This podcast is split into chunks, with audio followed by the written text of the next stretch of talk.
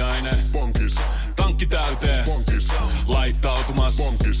Ensitreffit. Bonkis. Pussailu. Bonkis. Säästöpäätös. Bonkis. Pumpi päälle. Bonkis. Arki pyörii. Bonkis. S-pankis. Hae sinäkin S-etukortti Visaa S-mobiilissa tai osoitteessa s-pankki.fi. Sillä maksat kaikkialla maailmassa ja turvallisesti verkossa. S-pankki. Enemmän kuin täyden palvelun pankki.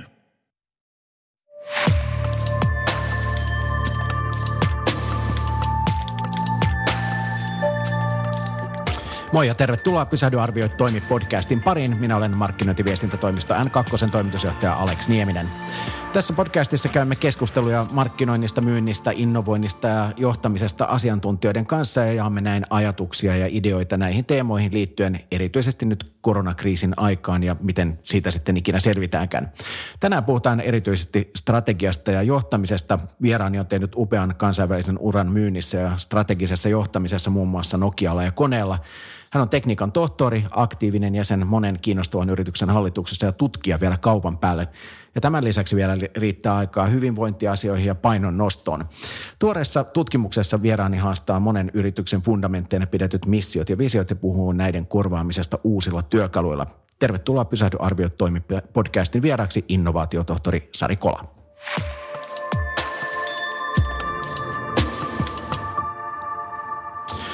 Heikompaa alkaa hirvittää, kun lukee listaa näistä sun tekemisistä LinkedInissä. Puhut paljon hyvinvoinnista, mutta miten ihmeessä, Sari, sulla riittää itselläsi aikaa kaikkeen näihin, mitä sä teet? No varmaan noin fundamentaalisesti se lähtee semmoisesta luonteenpiirteestä kuin uteliaisuus ja mä koen, että silloin kun tekee sellaisia asioita, joista on itse aidosti kiinnostunut, niin niille jostain kummasta löytyy aikaa ja sitten tietty se, että enemmän niitä kaikki itse samanaikaisesti, vaan pikemminkin kun on riittävästi erilaisia projekteja ja erilaista tekemistä, niin aina joku vetää eteenpäin ja ei kerkeä pitkästyyn.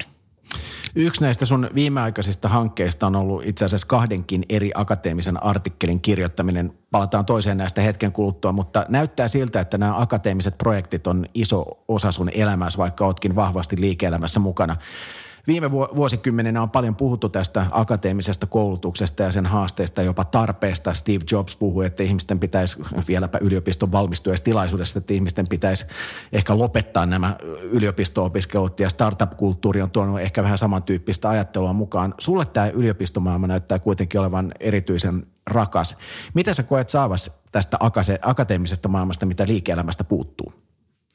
No jos katsoo tätä niin kuin mun akateemista kiinnostusta, niin, ähm, niin ehkä se lähtee siitä niin kuin halusta ymmärtää asioita ja mennä asioiden taakse.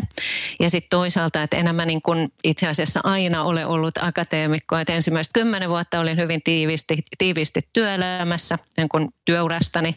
Sen jälkeen tein väitöskirjaa. 2005 sain, sain sen valmiiksi ja sitten sen jälkeen keskittyin itse asiassa aika lailla siihen niin kuin käytännön työntekoon johtamiseen eri puolilla maailmaa. Ja ehkä sitten taas tässä niin kuin viimeiset pari vuotta, niin kysymys on ollut sellaisesta asiasta kuin henkilökohtainen uudistuminen. Että mä huomasin, että mulle ruvettiin tarjoamaan duuneja, joita mä olin jo tehnyt. Ja sitten mä mietin, että no, jos mä haluan tehdä niitä asioita, joita mä haluan tehdä, niin mun pitää varmaan määritellä se uudestaan. Ja akateeminen tutkimus tuli siinä niin kuin sitten takaisin kehiin.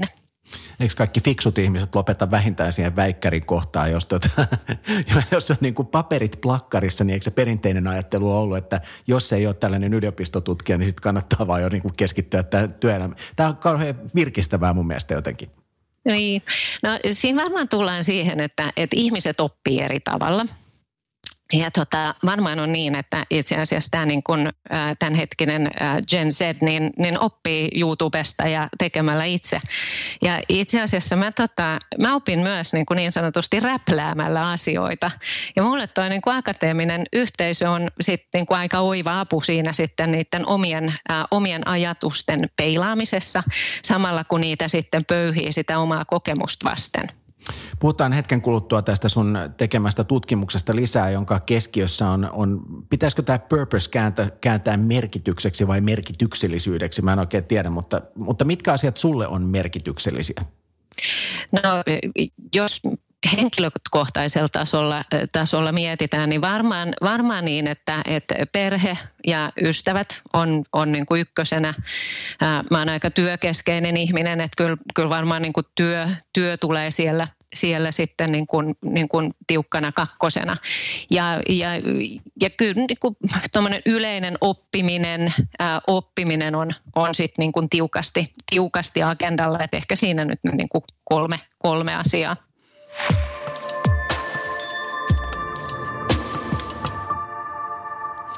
Tässä on tuore tutkimuspaperi, siis Strategic Purpose Enhancing the Concept of Strategic Intent pureutuu nimensä mukaisesti tähän strategisen merkityksellisyyden määrittelyyn jatkuvasti nopeammin muuttuvassa maailmassa. Mitkä on merkittävimpiä muutosajureita tässä muutoksessa?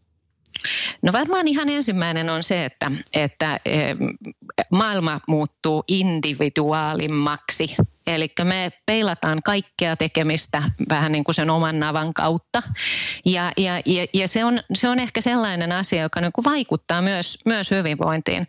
Ja mun mielestä yrityksissä, erityisesti niin kuin strategisen johtamisen, niin siellä pitäisi keskittyä vähän enemmän siihen, että miten se työ niin kuin saadaan, työn merkitystä saadaan niin kuin artikuloitua – niin, että, että, että se niin kuin positiivisesti vaikuttaa ihmisten asenteisiin ja sitä kautta hyvinvointiin.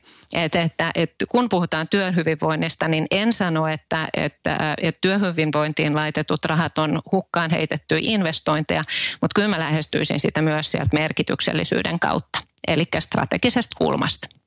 No miten sä määrittelet merkityksellisyyden tässä niin kuin johtamisen viitekehyksessä? No jos me lähdetään tästä termistä purpose, niin tota, sehän on itse asiassa terminologisesti läheistä sukua vaikkapa missiolle ja visiolle ja arvoille ja yrityksen ytimelle ja taisipa Harvard Business Review kutsua sitä yrityksen sieluksikin. Mutta tota, mä ehkä lähtisin, lähtisin sen niin kuin merkityksen määrittelemisessä siitä, että, että kannattaa miettiä, että miten se merkitys saadaan määriteltyä niin, että se on paitsi rationaalinen, eli kertoo, että miksi yritys on olemassa, mutta tekee se myös tavalla, joka niin kuin vetoaa ihmisiin tunnetasolla, eikä ihan helppo tehtävä kyllä ole. Tätä selvästi nuoremmilla sukupolvilla, viittasit tässä jo tähän Gen Zediin, on työelämässä niin kuin aika erilaiset vaatimukset ja arvot työelämän suhteen. Mitkä näistä on keskeisimpiä?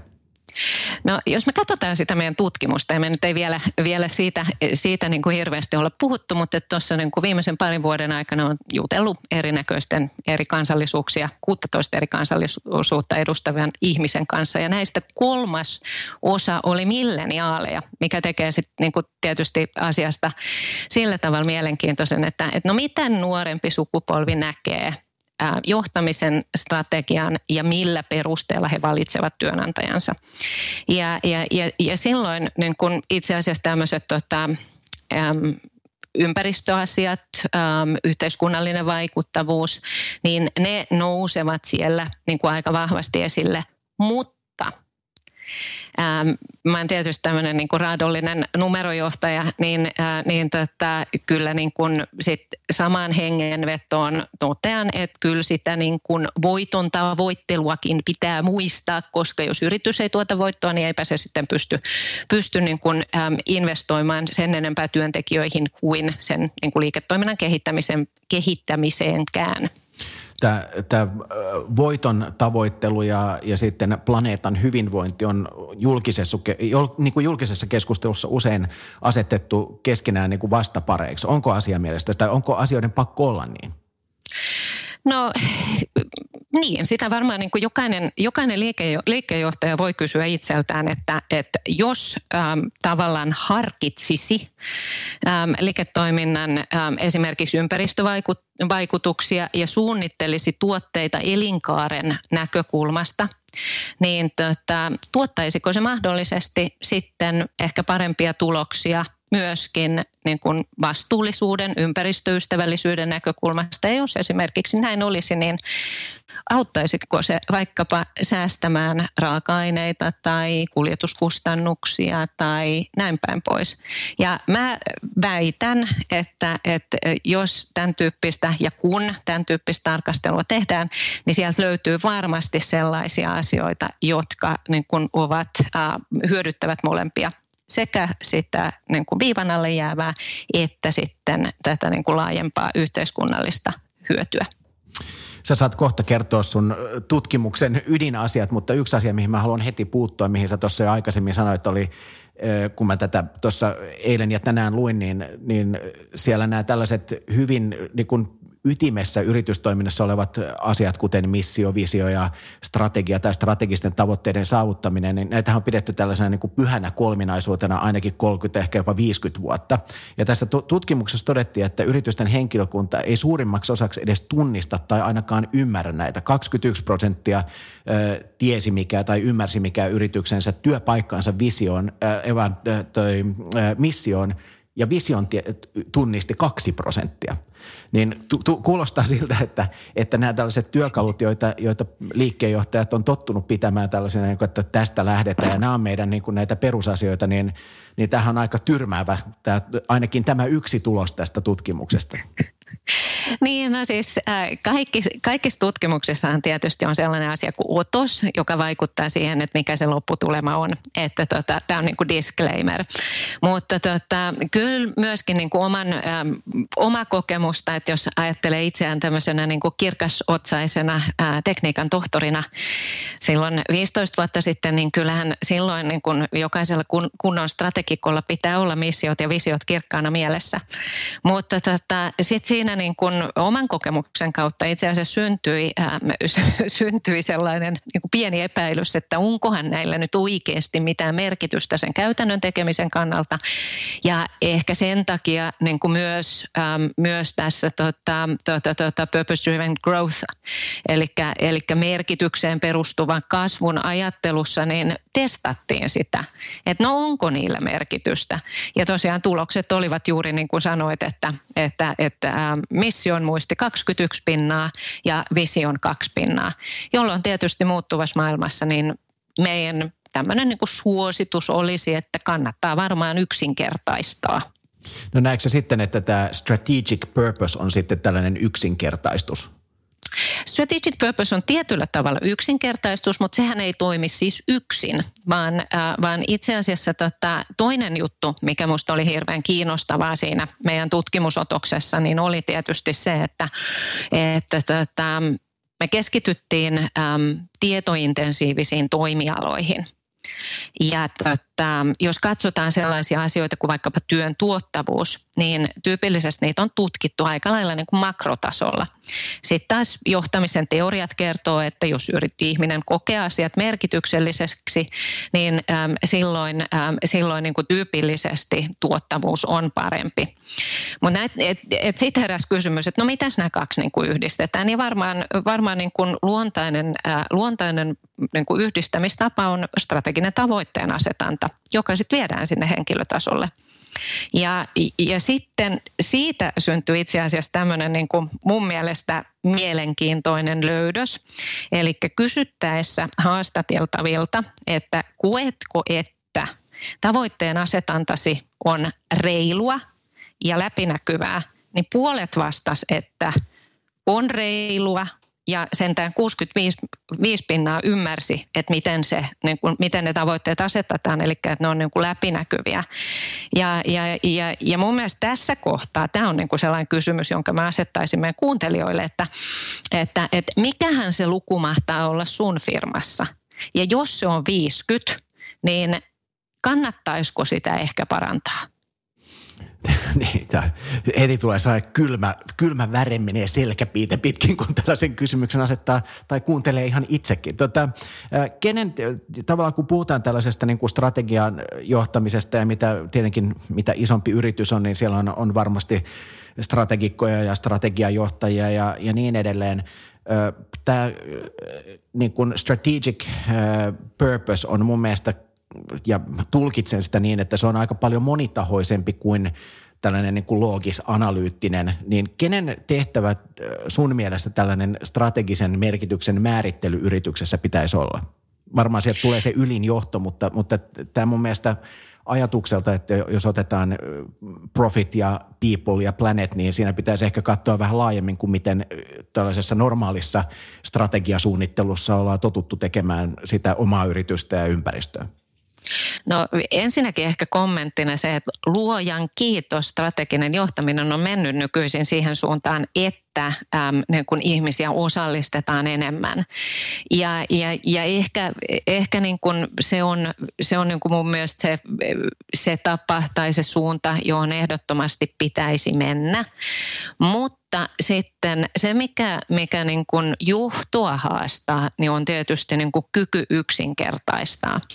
Ja ehkä se, mitä nyt niin kuin myös katsoin, katsoin peiliin, niin äm, se mikä niin kuin monesti unohtuu strategisessa suunnittelussa, niin on se, että, että siinä vaiheessa, kun johto kommunikoi äm, strategioita tai suunnitelmia, että vaikka, niin kuin, vaikka työntekijöitä olisikin osa, osallistettu siihen prosessiin, niin kuitenkin se niin kuin kiteytys tapahtuu jossakin ja johdon toimesta. Ja silloin kun se kommunikaatio lähtee käyntiin, niin johto on todennäköisesti niin kuin hautonut ja keskustellut aiheesta, niin kuin jos ei nyt kuukausia, niin ainakin viikkoja. Ja silloin on hirmu, helppoa unohtaa se, että monelle se niin kun viesti saattaa tullakin niin kun ensimmäistä kertaa siinä muodossa, kun sen kuulee. Et, että, et ehkä, ehkä niin, että niitä niin kun keskusteluja kannattaa käydä myöskin siitä strategisesta tavoitteen asetannasta vähän useammin kuin vaikkapa kerran puolessa vuodessa.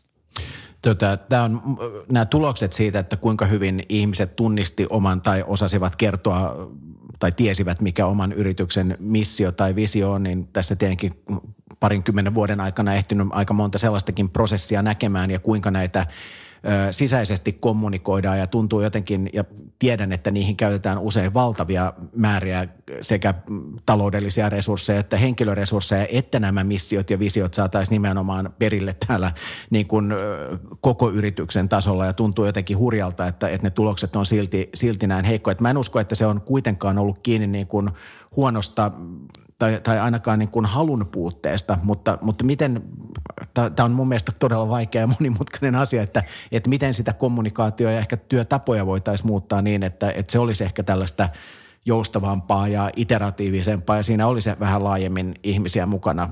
Minkälaisia uusia niin kuin taitoja johtajilta vaaditaan tämän tyyppisen prosessin johtamisessa? No itse asiassa tämä niin kuin taidot tai kyvykkyydet, niin ne on aika abstrakteja. Ja, ja tota, tota, tota, tässä nyt tullaan sitten siihen, että, että kun nyt on kiinnostunut aika monista asioista, niin kuin minäkin, niin tota, mä vetäsen tähän yhden painonnostoanalogian. Eli, eli tota, halutessani olla parempi painonnostaja, niin ei se siitä niin kuin halusta ole kiinni.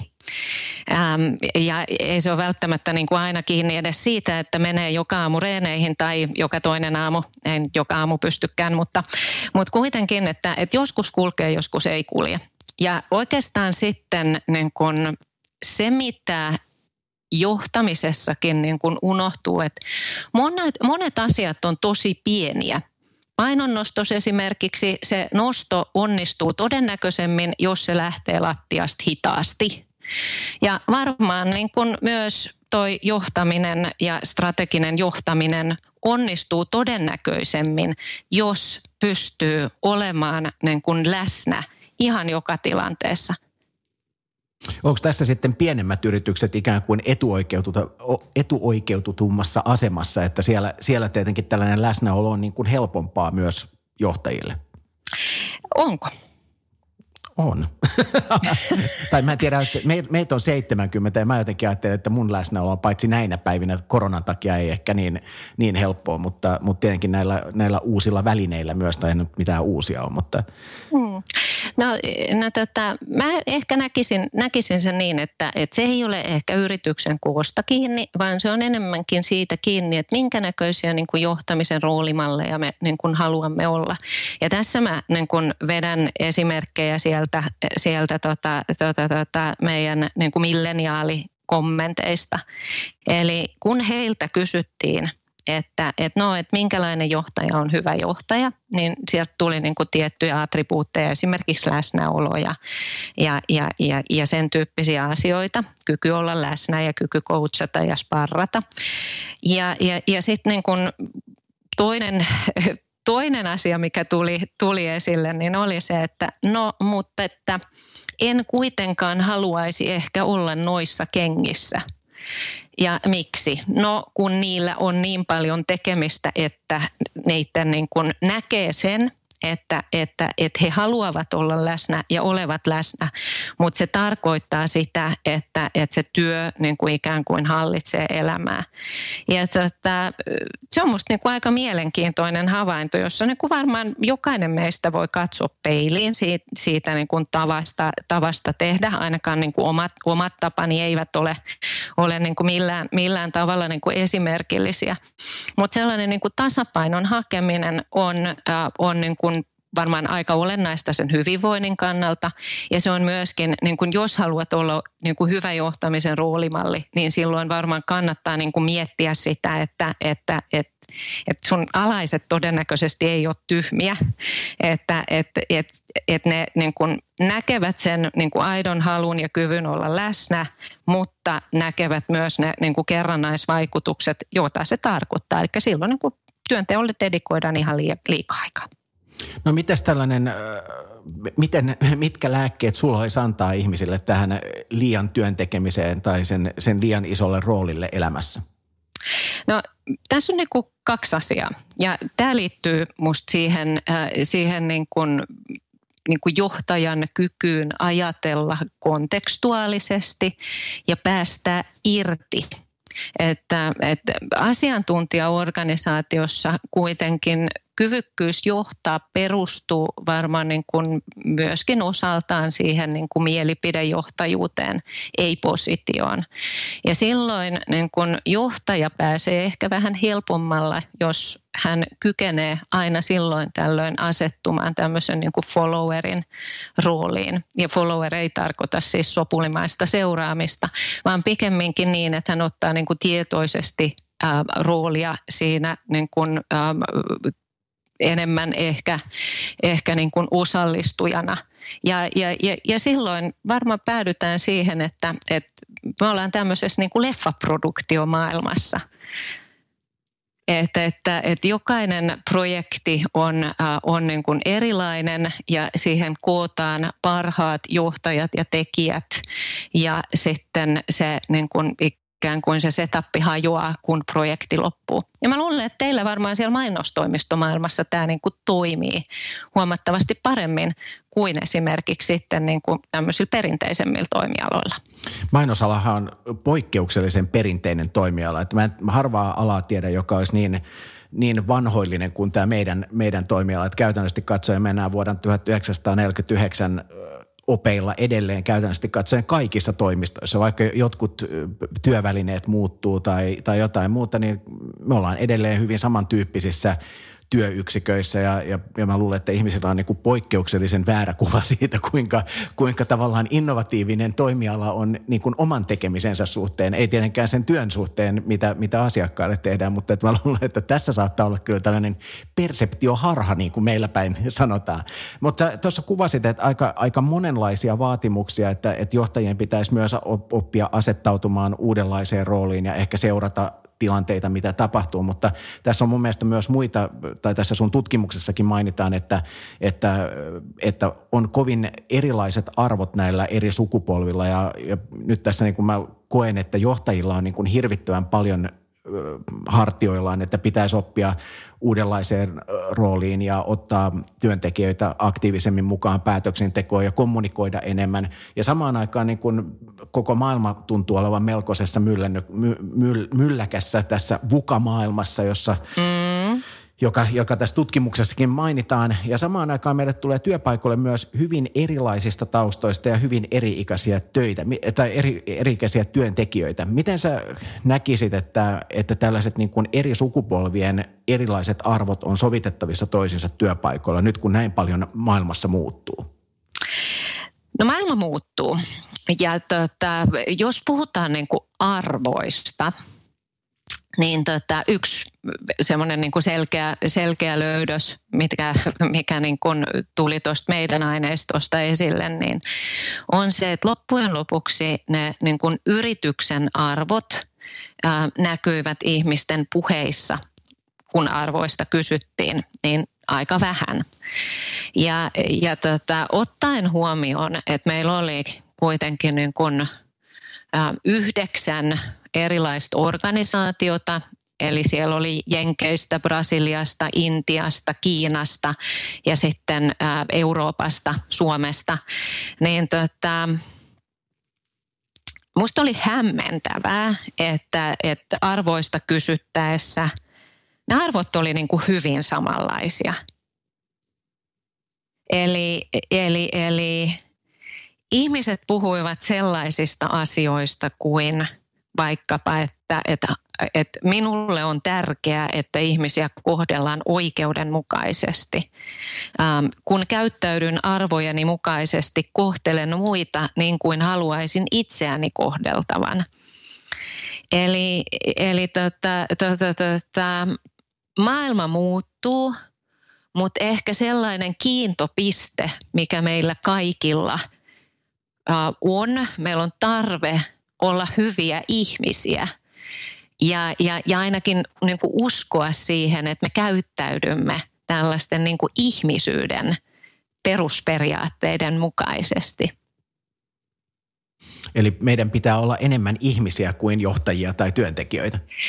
Joo, ja siis eh, musta se oli kauhean niin kuin lohduttava tulos, että, että, että että ajatellen sitä, että, että tosiaan niin kun, varmaan niin muutos ei, ei niin kuin koskaan ole niin hidasta kuin se on tänään. Että se vaan niin koko ajan tuntuu, että vauhti kiihtyy ja keksitään uusia konsepteja, että mikä nyt kuvaa tätä niin muutosta ja murrosta. Ja tota, kuitenkin samaan aikaan me ei ehkä niin ihmisinä olla muututtu, että, että olisiko nyt sitten niin kuin tulevaisuuden johtamisen hyve, kiltteys – ja, ja, ja, ja niin kuin ikään kuin ihmisten kohteleminen hyvin ja myöskin kiltteys itseä kohtaan.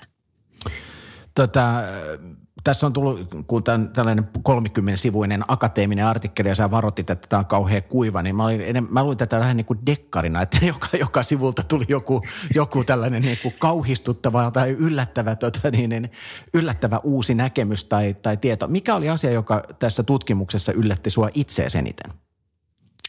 No kyllä mä eh, niin kun, ju, juuri tuo, tuo niin kun äskeinen, että et, et, et mä olin olettanut, et, koska me niin tarkoituksella haettiin tosi niin monipuolinen aineisto – ja siellä on erityyppisiä organisaatioita, toimialoja, kansallisuuksia ja, ja, ja niin kuin maakulttuureja ja, ja, ja sukupuolijakauma ja ikäjakauma. Ja, ja todella niin kuin me kulutettiin aikaa siihen, että me saatiin niin kuin se setappi semmoiseksi, että sieltä tulisi niin kuin erilaisia näkemyksiä vaikka arvoihin. Ja sitten tulos oli tämä, että ihmisten pitäisi olla kilttejä – se kuulostaa jotenkin kauhean lohdulliselta ja ihanalta. Joo, ehkä ja, ja, ja sitten, sitten ehkä toinen, toinen siinä, kun niitä niin kuin milleniaaleja kuunteli, niin tota, um, kun nyt mietitään tätä niin kuin munkin omaa taustaa, että mä oon ollut aika kovasti, tai niin kuin hyvin johdetuissa ja numerojohdetuissa yrityksissä töissä. Ja tietysti niin kuin strategina liikkeenjohtajana, niin mä olen ollut siellä niin kuin pilkkomassa niitä tavoitteita pieniin kopeihin, jotka ovat niin kuin valtavasti niin kuin mitattavissa. Ja, ja ehkä, ehkä niin kuin oma luontainen toimintatapa on enemmän semmoinen niin kuin insinööri katsotaan, että mihin, mihin, miten tämä saadaan niin kuin nätisti pilkottua erinäköisiin osa-alueisiin. Niin sieltä, sit sieltä niin kuin milleniaaleista tuli tällainen kysymys, että olisiko ne tulevaisuuden johtajat sitten kuitenkin niitä empaattisia ihmisjohtajia, että meillä voisi olla ne numerojohtajat erikseen, mutta tarviiko niitä numerojohtajia opettaa tähän empatiaan, kun ei se sieltä niin kuin luontaisesti lähde? Aika, aika rajua tekstiä tulee, tai, poten, tai tällaista niin positiivisesti raju, rajua tekstiä. Tota, tässä on viime kuukausina tietenkin tosi monen yrityksen ja tosi monen johtajan ja työntekijän ja toimialan elämä muuttunut kovasti tämän koronakriisin myötä ja on puhuttu sekä kapitalismin että globalisaation tuhosta. Mitkä, kuinka pitkäksi tai kestäviksi sä uskot, että nämä koronakriisin vaikutukset yritysmaailmaan jää? No varmaan sun vastaus on ihan hyvä, yhtä hyvä, hyvä vastaus kuin, kuin, kuin, niin kuin munkin. Että, että tätä asiaa kun mä oon niin yrittänyt miettiä, niin mä oon tullut siihen tulokseen, että, että, että, että kai tässä kohtaa on niin kuin – paras tunnustaa, että kukaan ei tiedä, kuinka kauan tämä jatkuu. Kukaan ei tiedä, jäämmekö me, niin kuin, jääkö nämä niin kuin etäkäytännöt, etätyöt päälle. Se, mikä on varma, niin me olemme varmasti oppineet tässä kuluneina viikkoina itsestämme ja muista. Ja ehkä nämä opit ovat sitten hyödyllisiä tulevaisuudessa, kun mietitään semmoisia fundamentteja kuin vaikkapa luottamus ja erilaisissa verkostoissa toimiminen ja niin kuin sen tyyppiset asiat, että, että nyt, nyt me ollaan opittu, että että ei tarvitse aina olla naamakkain. Ja ehkä tässä niin kuin tulevaisuudessa me pystymme niin kuin joustavammin toimimaan globaalissa toimintaympäristössä myöskin etänä. Ja sillä on vääjäämättä niin kuin ympäristövaikutuksia. Ja ne ympäristövaikutukset ovat todennäköisesti positiivisia. Sillä on sosiaalisia vaikutuksia ja niistä sosiaalisista vaikutusten arviointi tällä hetkellä niin on, on aika vaikeaa, kun laitetaan toiseen va- vaakakuppiin niin kuin ne syrjäytyneet ja toisaalta ne introvertit, jotka nauttivat tästä.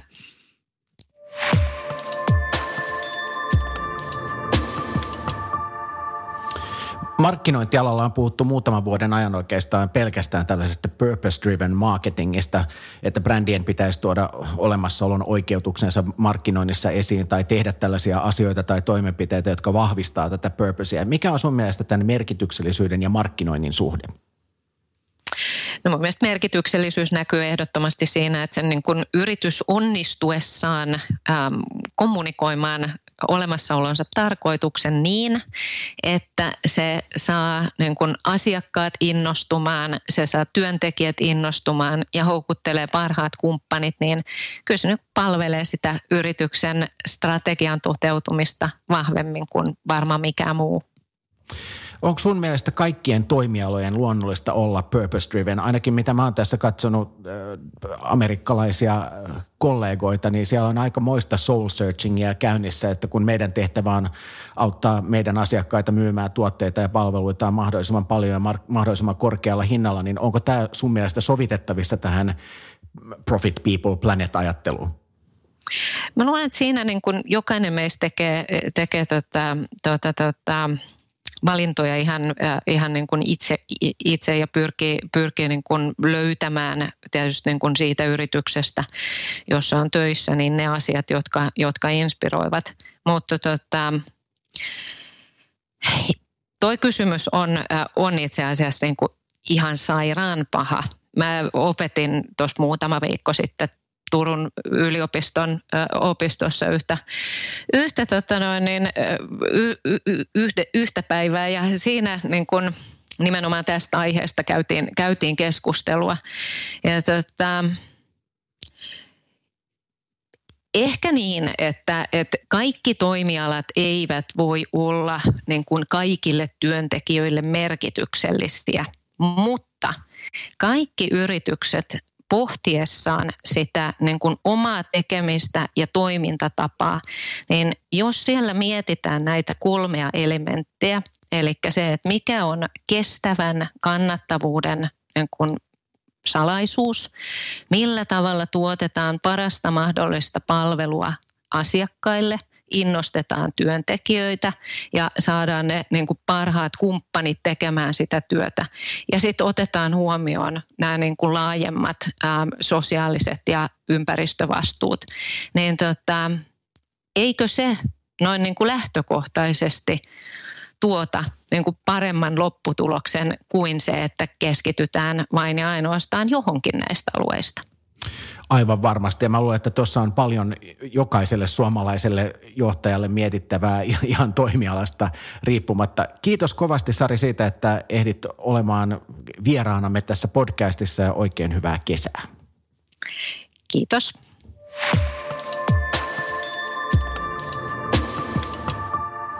Vieraana tässä Pysähdy arvioi toimi podcastissa oli siis innovaatiotohtori Sari Kola. Kiitos taas seurasta. Minä olen Alex Nieminen ja tavataan taas ensi viikolla viimeistä kertaa ennen kesätaukoa. Moi! Pysähdy, arvioi, toimi. Yhteistyössä N2 ja Bauer Media.